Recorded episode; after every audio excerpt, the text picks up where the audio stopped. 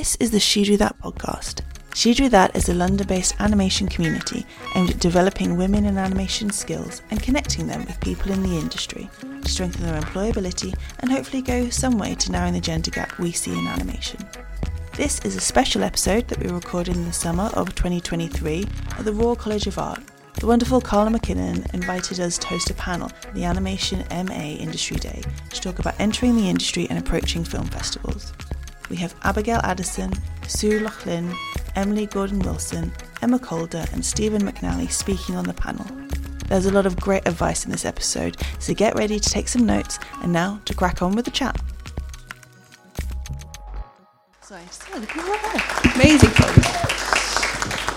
Um, and yeah, thank you all for staying for this podcast episode. But yeah, I think because we've spoken a lot about the specific films, we thought it'd be good to do a more general chat about um, getting into the industry. And obviously, now that people have finished their films, they'll be wanting to know what they can do with them, where they're going to go, how they're going to like utilize them for um, moving forward with their careers. If we want to do some quick intros first, would be great. Hi, I'm Abigail, and I'm a producer and programmer. I'm Sue. I'm exec producer. I'm Emily. I'm head of sales. I'm Emma Calder. I'm a director. I run Pearly Oyster Productions. I'm Steve McNally. I'm a director and creative director at Blink Ink. and Industries.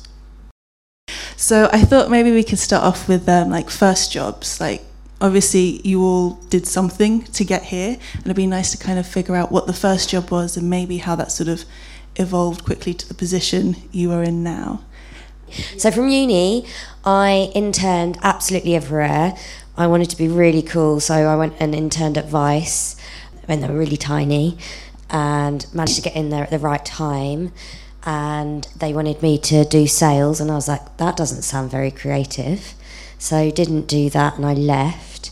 Uh, and I went and worked for a company that made reusable bags for brands, which is really exciting and applied for a job on a whim at um, a company called Jelly, where Sue works, to be their PR person.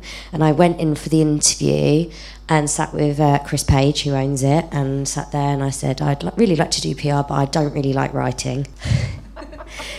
so I didn't get that job. And he called me the next day and he's like, I think we've made a job for you. And I was like, right. And he said, it's sales. And I was like, really doesn't sound very creative. Like, I really don't want to do it. And he said, come in, give it a go, try it out. I think you're going to like it. My mum's an illustrator, and my dad is uh, ECD, an agency. Um, so I had a bit of an understanding of the advertising industry and how that works, and kind of some of the roles within it, which I, I know is like incredibly like privileged position to be in, but also to understand kind of the world in which uh, animators and illustrators work in and how precious their work is to them, and working alongside really talented people that don't really have the voice or want to go out and sell themselves. So I found a really unique position in the fact that I could understand, have an eye for artists and their work, and help promote them, even though they couldn't do it themselves. Um, so I worked at Jelly for a while, and then got headhunted by a live action company. Um, and I thought I was going to go and travel the world and um, be on like big Hollywood sets and stuff. I didn't. I make TV adverts, but um, now run a smaller production company, and I'm looking to have live action and animation in equal parts, and that, and that's how I got into it. So basically, applied for a job, didn't get it, and they made one for me. Well, my my first job was quite lucky, really, because I I just finished the Royal College and. Um, an artist called Eduardo Paolozzi, who's a very famous pop artist from the 1950s, 60s, 70s, 80s, was looking for someone to make an animated film of his, his some of his artwork. So I got asked, along with another woman who was currently still a student, to make this film for him. So I was properly paid as soon as I left and was being paid actually by the Royal College of Art because I think the money went. He was teaching in the ceramics department or something like that. So he he basically wanted to spend the money at Royal College. So it was all coming out of a, a sort of fund that he'd set up So that was a great first job because I was, you know, with this other woman who was an animator called Susan Young, a very brilliant animator. The, the two of us put together this film for him, and we had to make a 12 minute film in about three months. So it was quite a challenge, but really good thing to do because I'd always wanted to be independent and run my own studio. So meanwhile, whilst I was doing that, a group of friends were, were actually decorating an old delousing centre at the Elephant and Castle, ready for us to move. Well, I was going. They were already started to move in, but I was going to join them as soon as I finished this film. So I went from college to making that film to setting up my own studio with these other people. That was always my vision, really, which was to be my own boss. But you know, I did a mixture of um, freelance work as well, and over the years and working in and out of other studios. But I won't go on too much now because that might be in a, another question. But that was the, the first thing. My first job was in a video shop, which was before uh, I graduated, but I think helped a lot because I watched everything in there that I wasn't too stuck up to watch. My first job after graduating my BA, uh, I answered a radio ad for a job in the national broadcaster in Ireland and then worked there for seven years in their what was nominally graphic design department, but because it was for television, it was mo- more animation. So it was doing 2D animation, 3D animation, After Effects puppety animation on close to zero budget, but with very little creative interference at all. So we just make a thing in the time we had to make it, and then it would go on air um, because there was a very low stakes. Uh, attitude towards television in Ireland at the time. When when the budgets went from zero into negative figures, I left there and uh, decided to try and make something for myself. So I did the the MA here at the Royal College of Art. In second year on that, Blink and Bart sponsored my graduation film. I think that was off the back of a music video I didn't done over the summer. He really liked the style of it. Thought, oh, that's cool, and yeah, wanted to encourage more of that. That summer, then I did a bit of pitching on projects for AKA, but then a script came in for Elliot Deer at Blink, where one of the things feel, felt like, oh, we could do that in that style from that music video that guy did. And so they got me into as a trial run as a director on one of four films that Elliot was doing simultaneously. I did that one, and uh, that that worked out for them. They liked it. They signed me up, and I've been there ever since. Well, I suppose I was incredibly lucky after or during the time I was at the National Film School. My first job was to direct a commercial for Levi's, which was amazing, amazing. Um, and I was flown out to Los Angeles to do it. Uh, so then I directed some commercials, and that's how I got into commercials. The commercials don't grow on trees, so you have to, you know, do commercials and other things. So I divided my time up with teaching. Then I moved into production, uh, stopped directing altogether. I worked at a company called Thing One as exec producer on a, a kind of funny little section of there, which looked after kind of independent, really slight, slightly quirky directors. And then I moved over to Jelly about seven years ago as executive producer, still there. And I've been there since doing that full time. Or as part of my job, I do keep an eye out for new talent. And one of the things Jelly is quite keen on is looking out for and supporting young uh, talent. So um, that's why I was quite keen to come here today. I always feel like an imposter with this question. So I've got a drama degree, um, and I thought I'd work in theatre, and I've ended up working in animation. Um, so yeah, I uh, got a drama degree. I went and worked at the Arts Council. I applied to work in the theatre department. They gave me a job in the visual arts department, and thus began my journey into animation. So I didn't even think animation was a job or film was a job back then. Um, so I've just been someone who has got to know things through this thing called Animate TV, which used to exist, a scheme that the Arts Council and Channel 4 uh, funded. And um, so working at the Arts Council, I got to work on it. And then when it was set up independently, yeah, kind of carried on making films and learning sort of as a production coordinator and then kind of moving up into a producer role. And we've been doing Animate now for 16 years, which is kind of a, it's a long time when you say it out loud, isn't it? Really? Yeah. So you know, sometimes you can just sort of stumble into a job.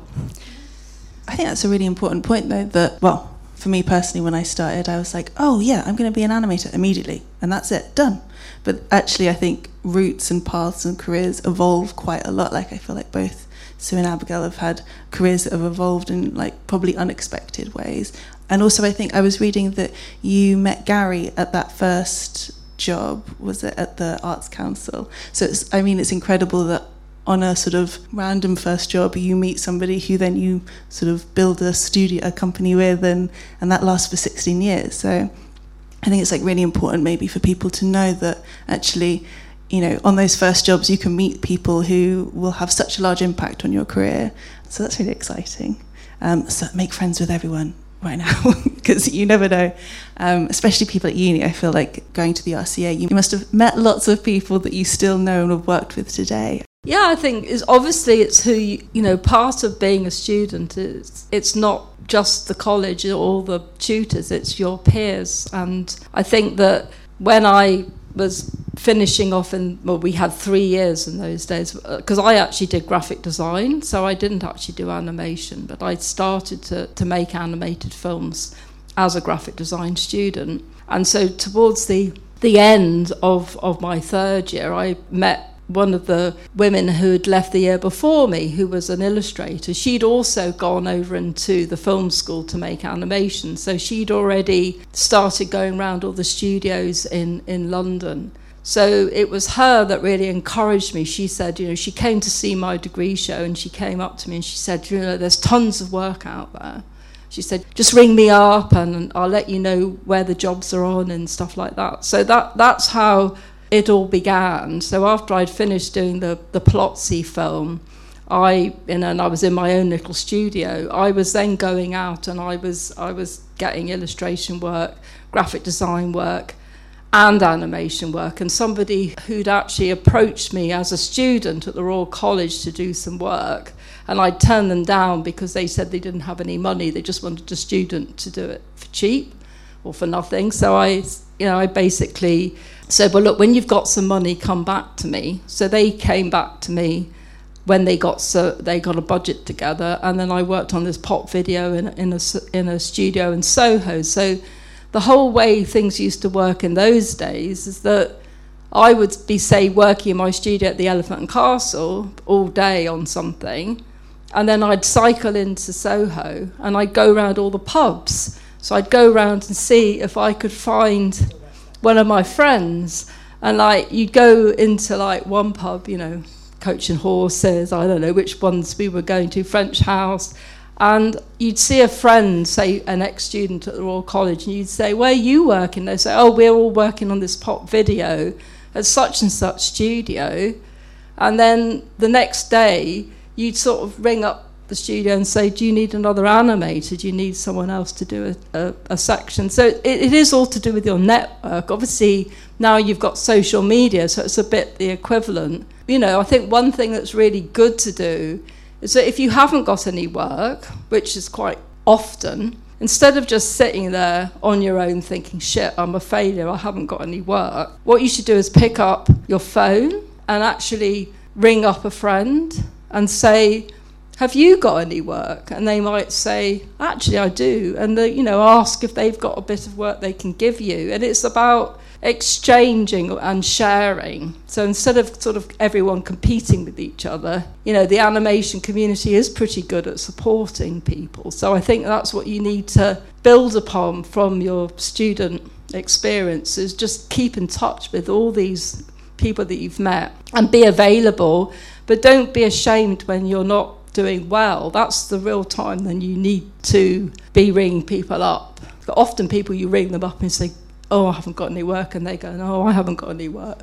And then you can just go, you can just sit and moan together, but then two days later, one person might get a phone call where they have got a job, so then they ring their friend up. Anyway. Yeah, I think that's a, an important part of it is that so much of our tiny little industry is based on networks and favors. Lots of people owing everyone favors, especially for the smaller jobs. You'll you'll get a few people in that you know to give you a hand on something that's not the most rewarding work, I'll say. But then later, when you're crewing up on a job, on a commercial, there's this, this mad scramble at the top where you're trying to lock down a crew, and just being the person that's on the tip of someone's brain at that point is very very valuable. That they can think, oh, I know someone who can do exactly that thing that we want for this because they've worked with you and they know that you're reliable and you're not a pain in the hole. Be a nice human being, I think, goes a long way. If for you guys looking for emerging talent, where do you find those people then? I mean, probably different in terms of a different network, maybe. Are you looking on social media or those? There's a few different ways. We obviously get sent lots of work. It rarely do you find someone through being sent something just because you we're sent so much stuff all the time. So it's got to be a real like to the point email with your work attached. And it's just really hard to be able to show yourself as a director just from that initial email. So i can understand that's really tough. There's a few different ways in which we find people. Instagram is way more valuable than having a website because you're going to accidentally fall into an art director's vision board so people are going to accidentally find you instead of having to like search and go through loads of different people's work which i think if you're just constantly posting on there it's fantastic. It doesn't have to be like completely kind of curated. I think always show that you're there always show that you're in front of people um, doing stories um, show the craft behind it. And then award shows we tend to poach people from different companies. So if you can get in anywhere and be in front of people, then we tend to do. I mean, it's not dirty. I think you find people. You've got to start somewhere, haven't you? And then, uh, yeah, what else? What, where else do we go to? Award shows and festival. festival. That's the one. That's the word I was looking for. festivals.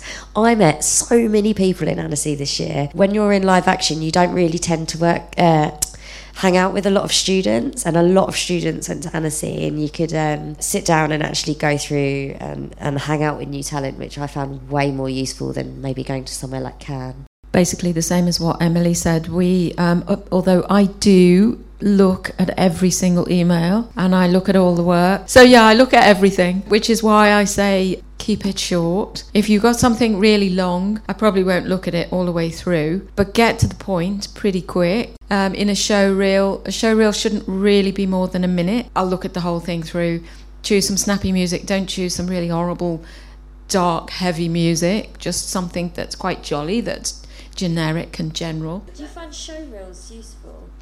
Uh, yes, but but what I'll do if I look at a show reel, I'll then and I will go to on Instagram. I'll look at your bio and I'll go to your website if I like what I'm seeing. So post everything on Instagram, post loads of it, lots of moving stuff. I'll go through to your website and I'll just check um, all of the full pieces on there. Yeah, that I guess. Um, festivals, go there, send stuff. Yeah, I mean, I would echo the thing. I know it's a bit cringe, isn't it, having to network, but actually meeting people, you remember people. So, like, when you are thinking, oh, we need someone to work on this project, oh, yeah, I met that nice person at a festival. I remember because it is often that you are last minute thinking, who can we get to do something to remember, remember you? So, do start going to things like London Animation Club, Shiju, that's picnics and stuff. Kind of get yourself known to people. It's really good. And also, that is another way to meet peers and possibly set up your own studios or collectives or whatever as well. Um, but yeah, I mean, Instagram. So, Instagram, really think about how you're curating your content and put all your cat videos and pouty photos on a personal Instagram and have your professional Instagram. So, I think that is quite important, I would say yeah, definitely really important to have a professional Instagram so that you're like. Actually, uh, we did a um, panel in the pandemic where um, B. Grandinetti has a, a personal Instagram and a professional one.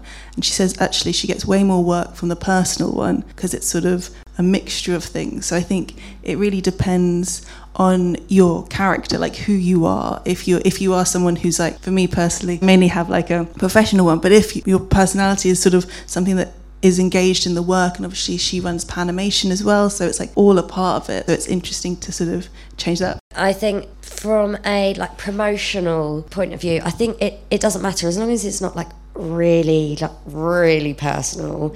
I think it's okay. I think actually I get a lot of our commercial jobs through posting on Instagram, and that is personal stuff as well. Like I will post what I have for dinner, but that is because it makes me more approachable and relatable to people. So they go, okay, yeah, I don't mind like asking her for help, or I don't mind doing this. So I, I think there's a there's a line. I don't think you have to have two separate ones because also who's also you're going to have to get the following for your work one as well. And actually, I think a lot of the following that you build over the years is, is through personal stuff anyway. But yeah, no, because I do. I well, I've heard that there are some producers who will engage with people because of their following, and even people who will come to animators because they have a massive following so they're like actually can you do this project? Because we want eyes on it and you've got you know over 100,000 people following you. So I think it really depends. It's very personal what how people approach social media I think. But yeah the thing I did want to touch on because you were talking about collectives.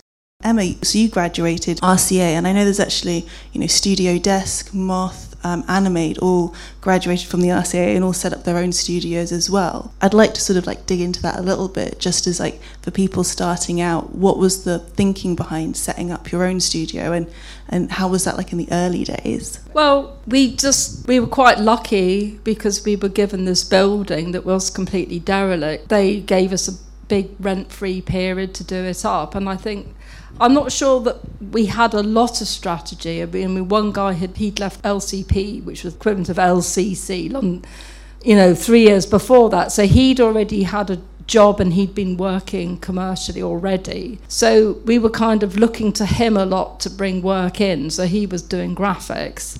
And I think the idea was we didn't have a company, we were all individuals, but the plan was we would all give each other work when we got work. So um, that was a bit of the plan. So we had him, and he was pretty on it and had work. And then basically, I think the just I think I didn't have that great a plan. I just finished the Paolozzi film and then started to you know came into the studio and suddenly it occurred to me that I had to think about what I was going to do for the rest of my life and that was really difficult and I was sitting there looking a bit lost, and the guy who'd already been working said, Well, if you want something to do, you and Jed can sort out the picture library. You can. We need pictures. We need to build a picture library because there was nothing like there was no internet or Google, but we still needed reference. So he gave us a whole stack of magazines, and me and Jed just started to cut them up and file them. So that's what we did the first sort of week or so. But then, of course, I got bored with cutting up the magazines and putting them into the folders. And instead, I started to do collages with them and actually design my business card and the Pearly Oyster logo, which was to come later, was designed that week. So I did all these collages. So then I thought, what am I going to do now? And Alex said, well, you've got to do a CV. And I didn't know what a CV was. So I said, you know, that shows you how much they taught you at the Royal College 40 years ago. So I said, what's a CV? And he said, oh, it's where you, you know, you write down what you've done. So then I spent the next week or two doing the CV.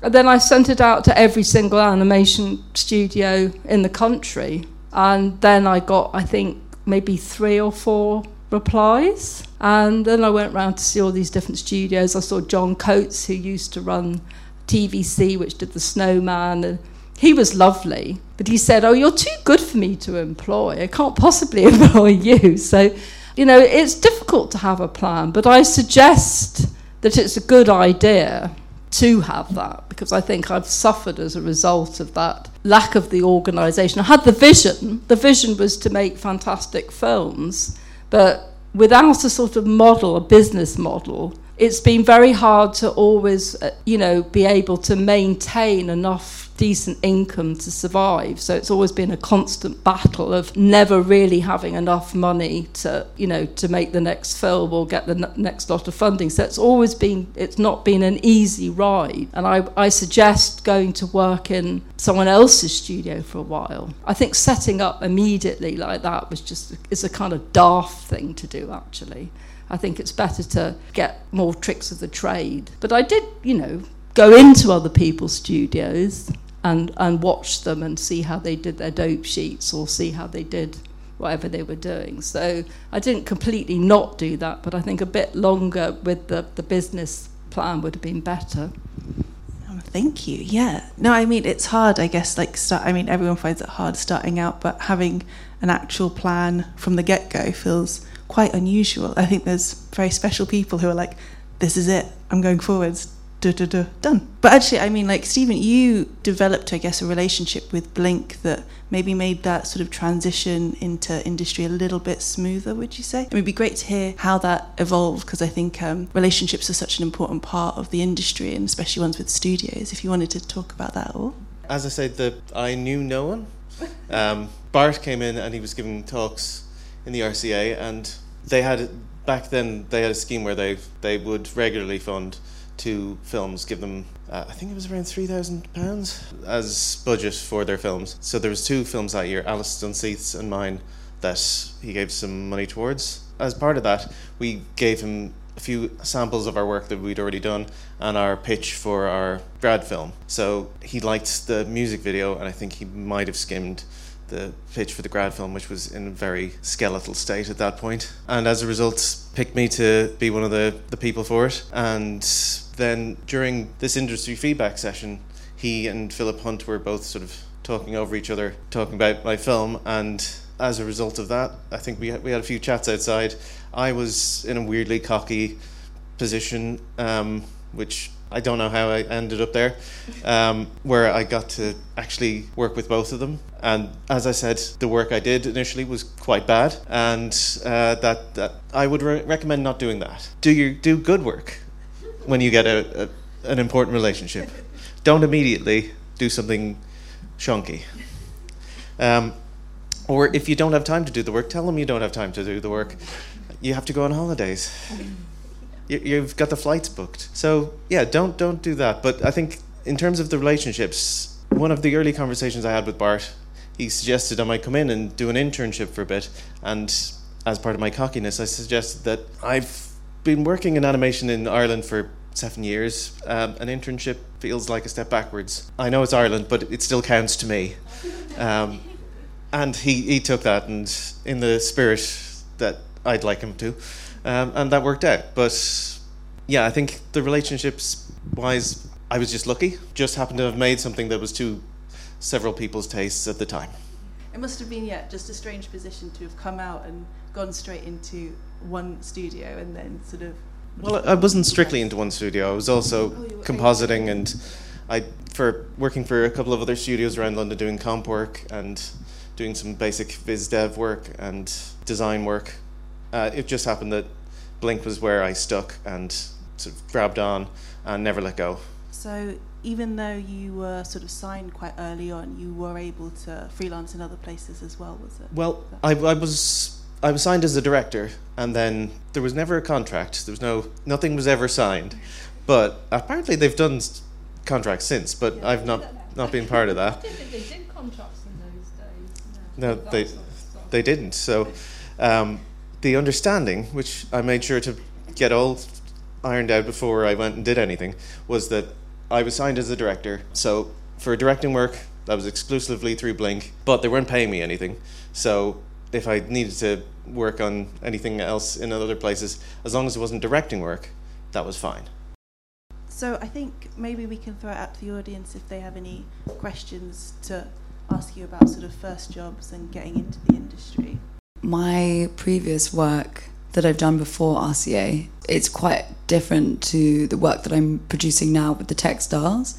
Do you think if I'm approaching studios, it's good to keep the range of with the digital, the 2D stuff in there too? Or do you think I should go away and make a few more projects in the style that I'm enjoying now before I start producing like a full portfolio or showreel? I would say it depends what you're aiming at, what kind of job you're looking for. If you're looking for an animation job, then just go ahead and send everything you've got that you think is any good, even if it's the, the work that you did before.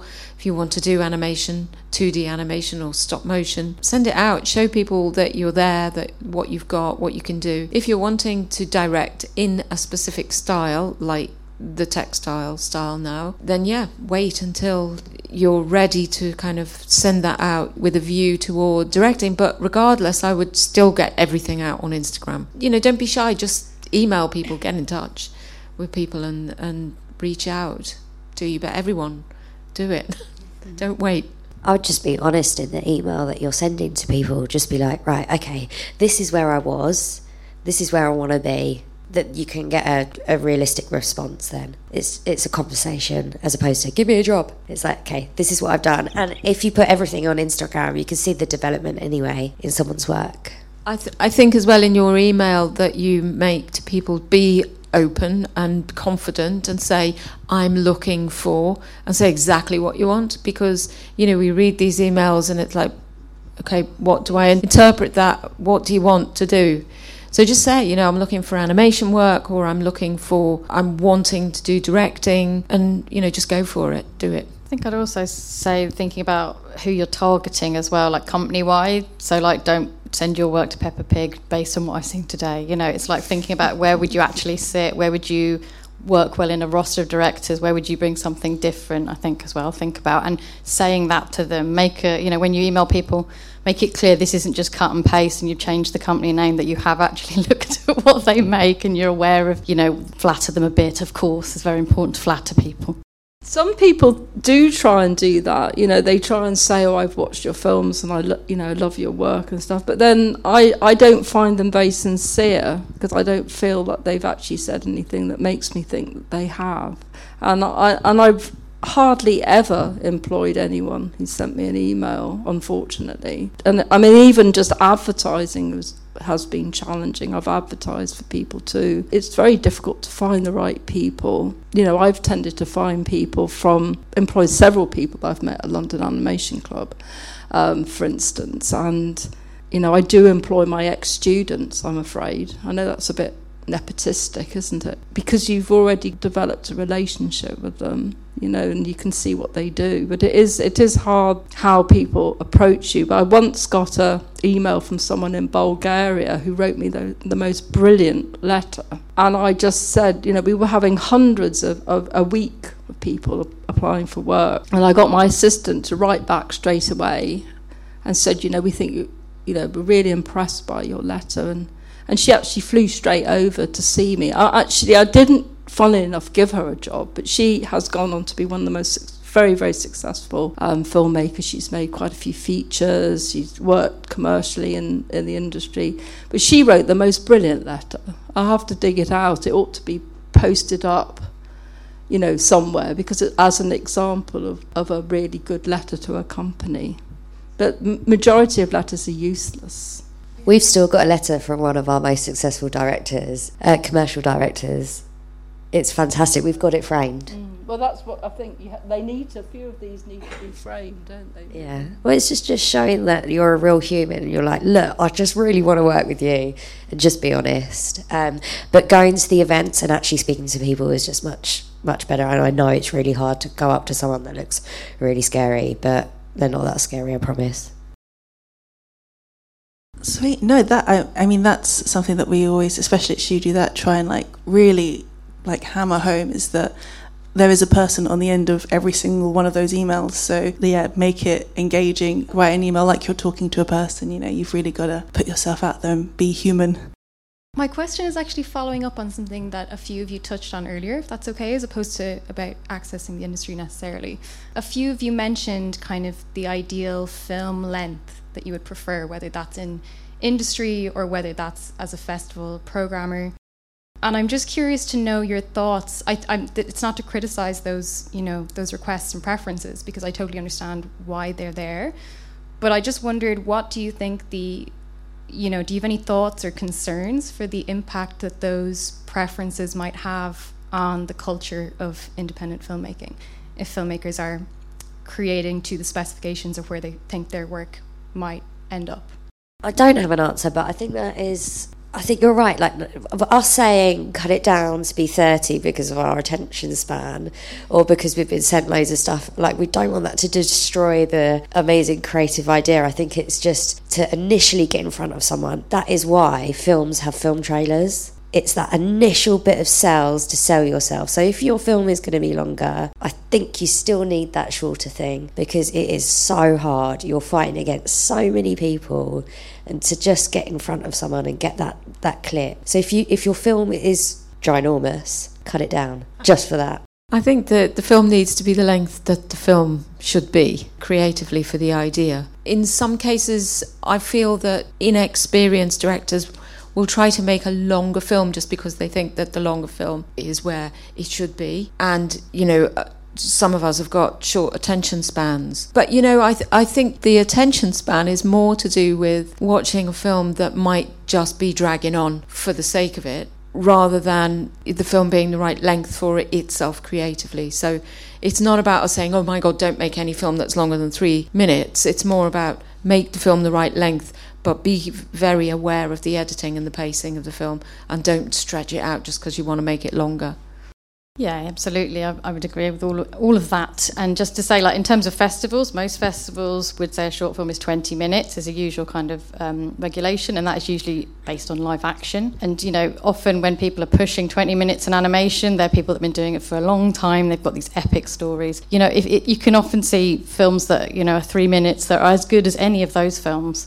You know, it's about that efficiency of storytelling and really packing a punch with a film. So don't ever feel like, oh, my film's only three minutes. It's like if it's a good three minutes that's excellent. You know, from a programmer perspective, when you're looking at, say, 200 films, you need to just program 10 you know you're not going to go for loads of 20 minute films you're going to want variety of you know so think about that as well that sometimes when you're, you're programming you'll make a decision of like do i put in this 15 minute film or do i like these these three five minute films you know you're having to make those kind of calls sometimes which can be quite tough. So you know never feel like a short film is a bad thing or that you know you're in any way diminished by not making the 15 minute film yet. And also especially if you're doing it you know you've got a short amount of time you haven't got any money just you know don't do it to yourself. Don't spend years working on something for free just because you really want to make a long film. Yeah i would say. Actually it'd be great to yeah jump into film festivals and um, and ask about programming. Like, is there anything that you'd want emerging like artists to be thinking about as they're entering film festivals as a programmer? Is there something that you're maybe looking for, or that's quite a broad question, but that's a very broad yeah. question. Yes. I mean, it's always innovation in technique, in story. You know, you if, especially if you're doing maybe like so. For instance, like the McLaren Award, which Sue has won. Uh, the very first McLaren Award ever, Sue won. Um, so the McLaren Award is the Edinburgh Film Festival.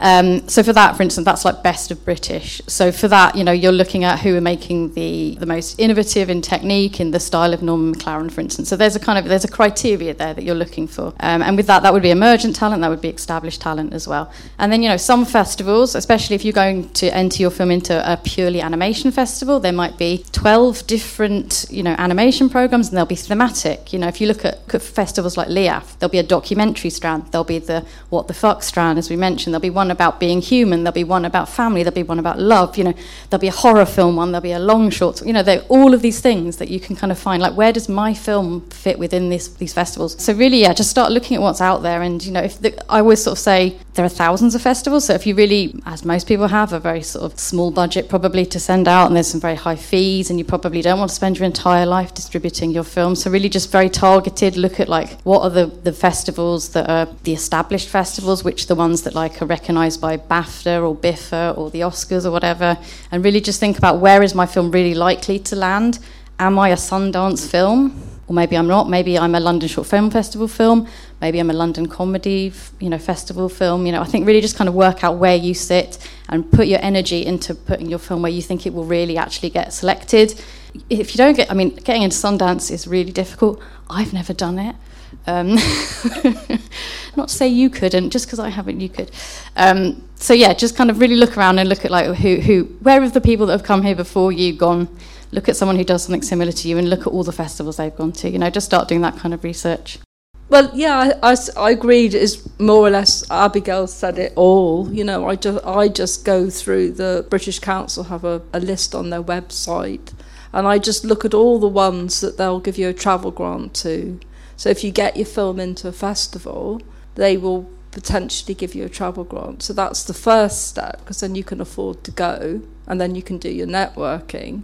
And the next thing I do is look at all the I, there's a list. I don't know where I got it from, but I'm sure you can Google it. You know, there's a BAFTA or, or Oscar qualifying festivals, and I just go through all those ones as well and BAFTA qualifying ones. And once I've gone through them, I then look at the the entry fees. So if any of those have high entry fees above about twenty pounds, twenty five pounds, I won't put them into those. So that cuts out a lot of the American ones. So don't bother with them. If there's one you think you'll really want to go to, then you might want to chance it. But there's a lot of fake festivals out there. You've got to be very, very cautious. And, you know, if people are trying to get you to, you know, sometimes you'll get an email saying you can get a, some, we'll give you a special discount or waiver. Most, a lot of those are not very genuine festivals. So I, I every single festival that I get some kind of invite too. I do a lot of research. I look at their website. I look if it's a really bad website. I look at my friends or people I know who recently making films. Have, has anyone I know shown at that festival? So you've got to do your research. The other thing I would suggest looking into is if you've got some money, is to hire someone else to do it for you. It's, it is very time consuming, and there are various companies out there. There's a, a company called Festival Formula I got them to do the distribution on one of our films because I wasn't paying for it. I got the client to pay, so it was a commission film. That was very good for us. Uh, got the film got into lots of festivals and we didn't have to do any of the work. So it's worth considering that, and they'll they'll look at your film and they'll you know they'll do a strategy for you. I'm not sure that you know they're quite a busy company now. I'm not sure that they're so bespoke for animation, but it is worth it's certainly worth considering. Would you advise like looking at awards as well, like the Sharks and Young Arrows, because you don't actually have to like commercial awards? Uh, probably not, because they're more aimed at commercials and. So you want to do more creative, yeah, so. I would say, if you've done a commercial, then get the company to put it in. Because I've had direct, I've signed directors that have won new director awards and something like the Sharks in Ireland. Bars, Maybe. Yeah. You you could put them into. You should all try British Animation Awards, and that's free to enter for a uh, short film. I guess maybe some people are also thinking whether they should or shouldn't enter into festivals because you know there's you can put things online and like festivals can get quite expensive. But Stephen, I feel like your graduation film was quite successful. I mean, very successful going around festivals. I mean, it'd be great to just hear about that experience and how that, if that had any impact on your career or if any sort of opportunities came out of that. I think more opportunities would have come out of it if I were a better social networker uh, if I were more able to make the most of those opportunities. I, yeah, I, I think I've made some good friends in a couple of the festivals, but I don't think it, it was. I wasn't approaching it as as a business opportunity. I was approaching it as a, a fun little boondoggle to uh, see another country. Yeah, which it was a huge success for in that in that front. I got to go nice places, meet nice people. Yeah, I, I, think think festivals are tricky, and and it's, you often think, well, you know, what does one thing lead to? You know, when you go to a festival, is it going to lead to a commission to make another film? I would say often, probably it doesn't. But as I've got older, and I, you know, and recently been going around a lot of festivals in the last year. I think one of the most rewarding aspects is, you know, it's obviously seeing other people's work and and talking to those filmmakers and also being able to you know exchange ideas which even though there might not be it might not be a direct oh I've just got commissioned to make another film or I've got another grant. But it's a, what you can take from from going to a different place in the world even if it's just the experience around the streets. Like when I went to Ottawa I mean it's quite it's quite horrendous the way people are living in Ottawa on the streets. You know there's so much poverty. You I didn't expect that. So there's e- each festival is in a different context and it's all part of your sort of creative experience. I mean, I, I, and I think again, it's a shame that in the UK, perhaps Manchester is, is a strong one, but I haven't been I haven't been to that one. But you know, we haven't got a festival like Annecy in the UK, and we haven't got the resources behind the festivals to give support for international, lots of international filmmakers to come. So that's a, a bit of a, a downer. But I think that the more you can mix with international, you know, a big international group and keep that relationship going. So I'm still friends with people that I've met, you know, 20, 30 years ago from these different festivals. And I think that's it's the support network and the community that's perhaps the most important aspect and the and the knowledge exchange really. Um, yeah, just picking up on Manchester is a really good festival, particularly for an industry focus. Lots of studios go and they have an industry day, and you can go and meet recruiters. So if that's what you're you know interested in, go take your portfolio to Manchester, which is in November. Coming back to Ottawa, Ottawa's not all doom and gloom. It's a lovely festival, and they do pumpkin carving. It's very fun. Um,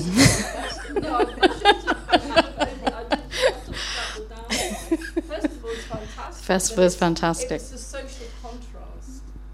Yeah, it's it's a very it's a, it's an unusual town uh, to have a festival in, but a lot of them are like that. So, um, but yeah, it's a very good place to network festivals. I've met lots of people that you know potential co-productions, opportunities that have come out, filmmakers that I would like to work with if we could work, make the funding work, all, all, kinds of things. Which so it's really good to go. I mean, Annecy is if you're going to go to one festival, go to Annecy. That's where everyone is. That's where you'll meet people. That's where you'll meet distributors and producers and broadcasters. You know, you can end up going to parties and just bumping into people. And yeah, it's a really useful one. Also, the, I suppose the thing with festivals, we have got quite a few good ones in the UK, like Cardiff and Leaf and Edinburgh, of course. Um, um, I work for them in case you hadn't worked out.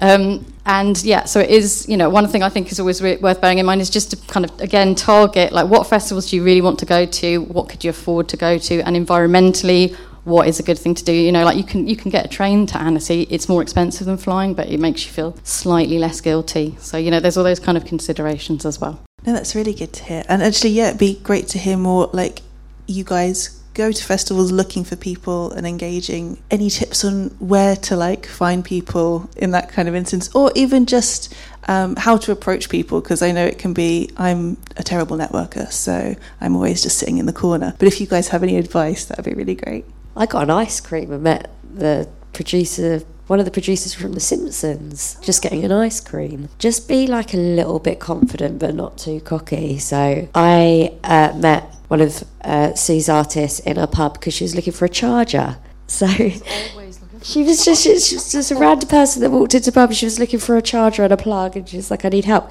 But um, it doesn't matter how awkward you are. Like I think it is literally just about meeting people that that you don't have to sell yourself to. It's meeting people. I think things like for me commercially like uh, at kinsale festival and stuff like that a bit different. That's probably like if you're signed to a production company it'd be worth going to.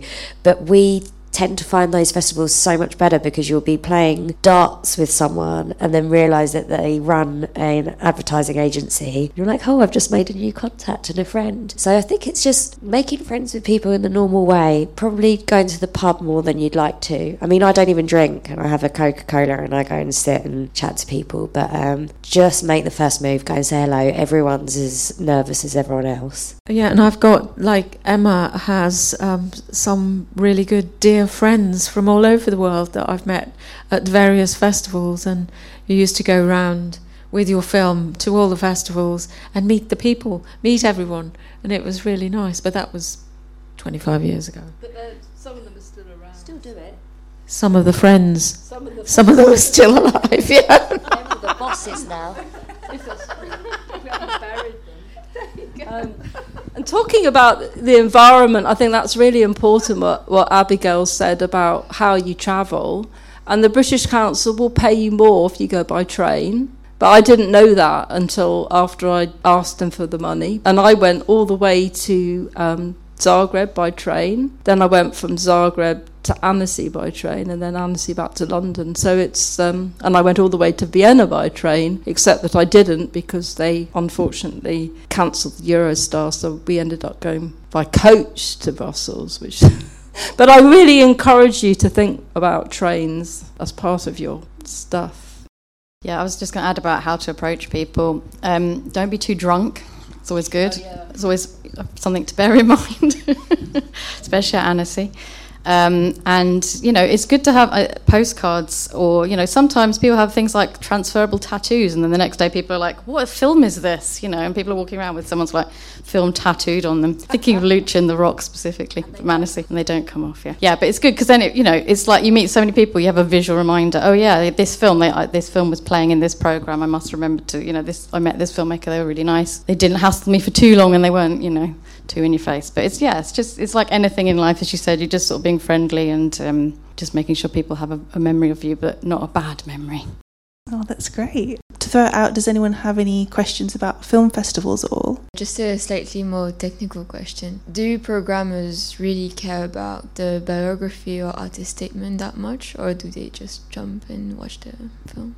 I mean, if I'm selecting films, I only look at the film. I don't look at anything about the person. I wouldn't. I would only go back to that afterwards if I was going to like seriously looking to select a film yeah, because you're trying to look, look, at things blind and not like kind of prejudge things. So, and then you look at synopsis sometimes and they're like, ah, oh, okay. Doesn't mean it might, you might still program it even if you it wasn't what you were expecting. But it is, I think it is important to still have all that stuff on Film Freeway because if there are people who are like, you, they might be on the fence maybe about your film. So then that might be something that might just help to kind of sway it a bit. You know, um, I think I could definitely think of some films I've looked at where I've then read like a director's statement on Film Freeway, especially about process. Obviously, everyone fetishizes process, you know. So if you can put some like nice behind the scenes stills, if you can say a little bit like about why you chose that technique, for instance, then that can sometimes like make go, oh yeah, okay. And especially like that thing we were saying earlier, is it is it CG, is it stop motion? You know, if someone if someone's watching your film and they might have that kind of question, if you kind of like make it really obvious, like that you made it in Blender or whatever, and you know that you it's a, yeah, like that whole thing about I've learned this in four months, things like that are going to impress people.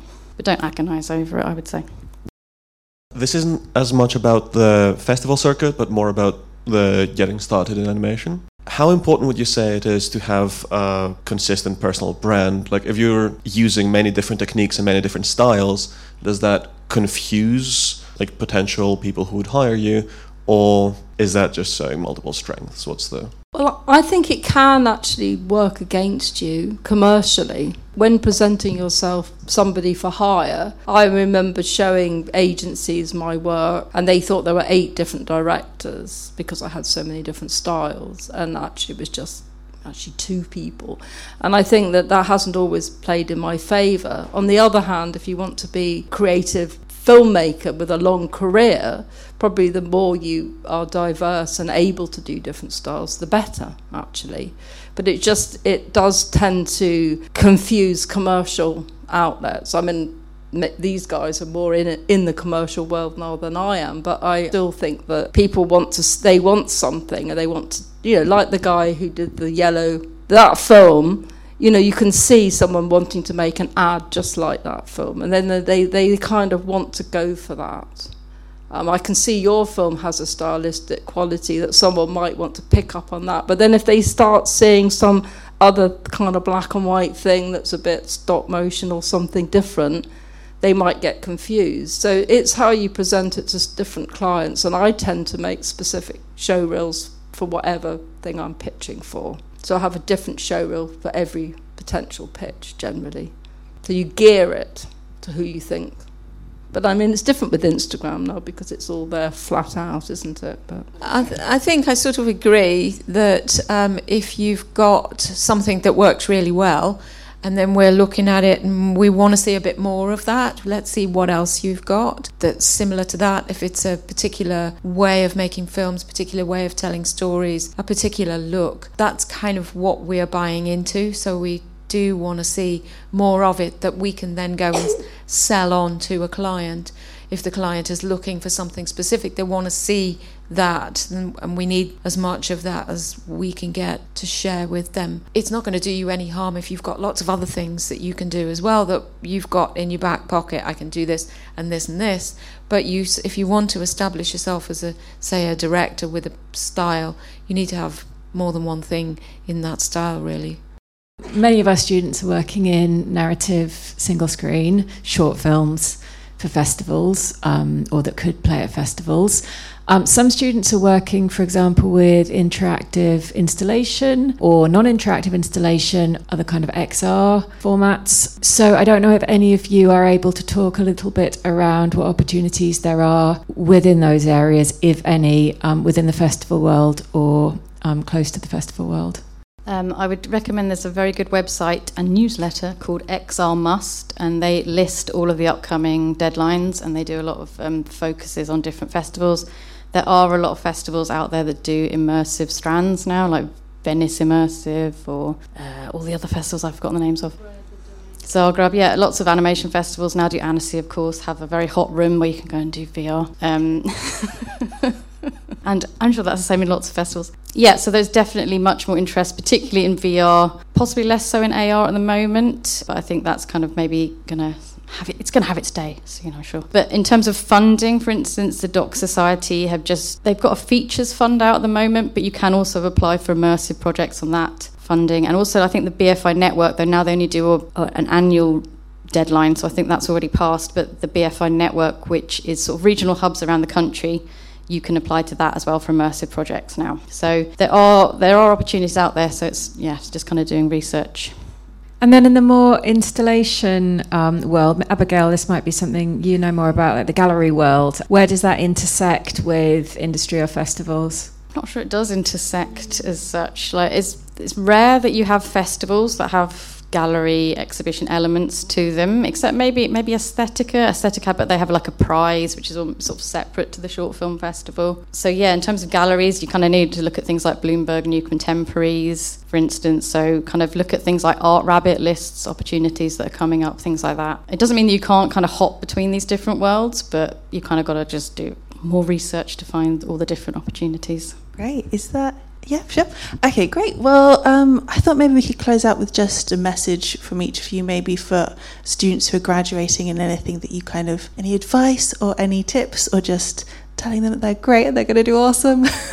One thing I would say is like, this isn't it. If it's some like you're all amazing, and this is this can be a stepping stone to anything. It doesn't have to stop here. You don't have to know exactly what you want to do. There's so many different roles in, in the animation world, and just stay positive and make loads of mates because they're going to help you whatever way you want to go. I agree, and I think that the one thing that you've got to do is to, you know, you've got to keep on going, whatever anyone says to you. Often people will say things like, oh, maybe you shouldn't do it, there's no money in it, or, you know, try and put you down. Lots of people will put put you down, even if they don't really mean to. Maybe they're having a bad day. They might tell you your idea is bad. You might get rejected from funding. You might get rejected from lots of festivals. But whatever happens, you've got to just, you know, you've got to get your stomach really kind of powerful and you've got to hold yourself and you've just got to carry on. And I think it's, um, you know, it takes a lot of, lot of strength to do that, but you've got to do it and in agreement. Just keep on going, keep plugging away. And if you email people and they don't respond, just email them again. If they're not responding, it's more than likely they've just overlooked it because they've got loads of other things to do. Yeah, I would just say it's um, it's really tough when you first graduate. It'll take a while for you to find like the right job, so don't feel disheartened. It, it's taken everyone a long time to get to where they are, and we haven't we haven't even really talked about all our failures, but we've all got a load, a big pile of failures behind us as well. For every film that gets made, think of all the ones that just lie in the dust.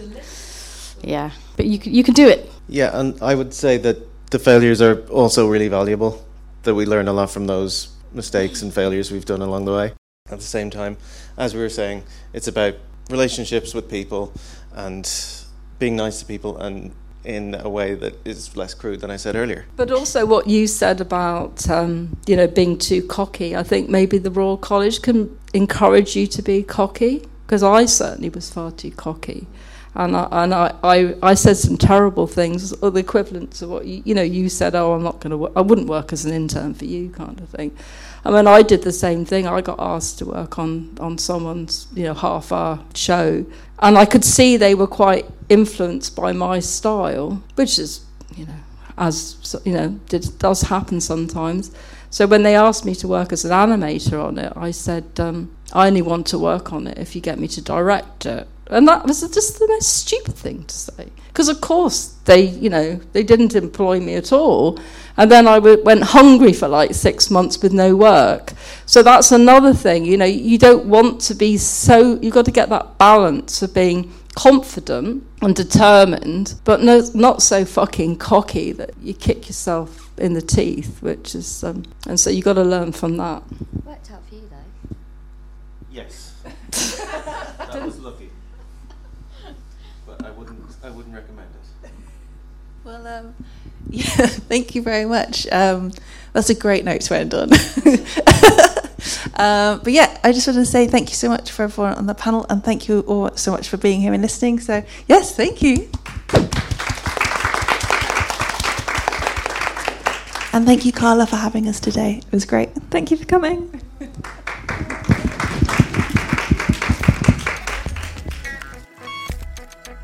Thank you so much for listening. We hope you found the panelists' advice useful and go on to submit to film festivals and get on emailing producers to find those first jobs. We wanted to say a massive thank you to Carla MacKinnon for inviting us to the Royal College of Art Industry Day and the amazing panelists for sharing their experience and superb advice. It was a joy for us to chat with them all, and we really hope to do some more panels in the future. We'll be back in the new year with our episode on the salary report, but until then, from everyone at She Drew That, thank you for listening.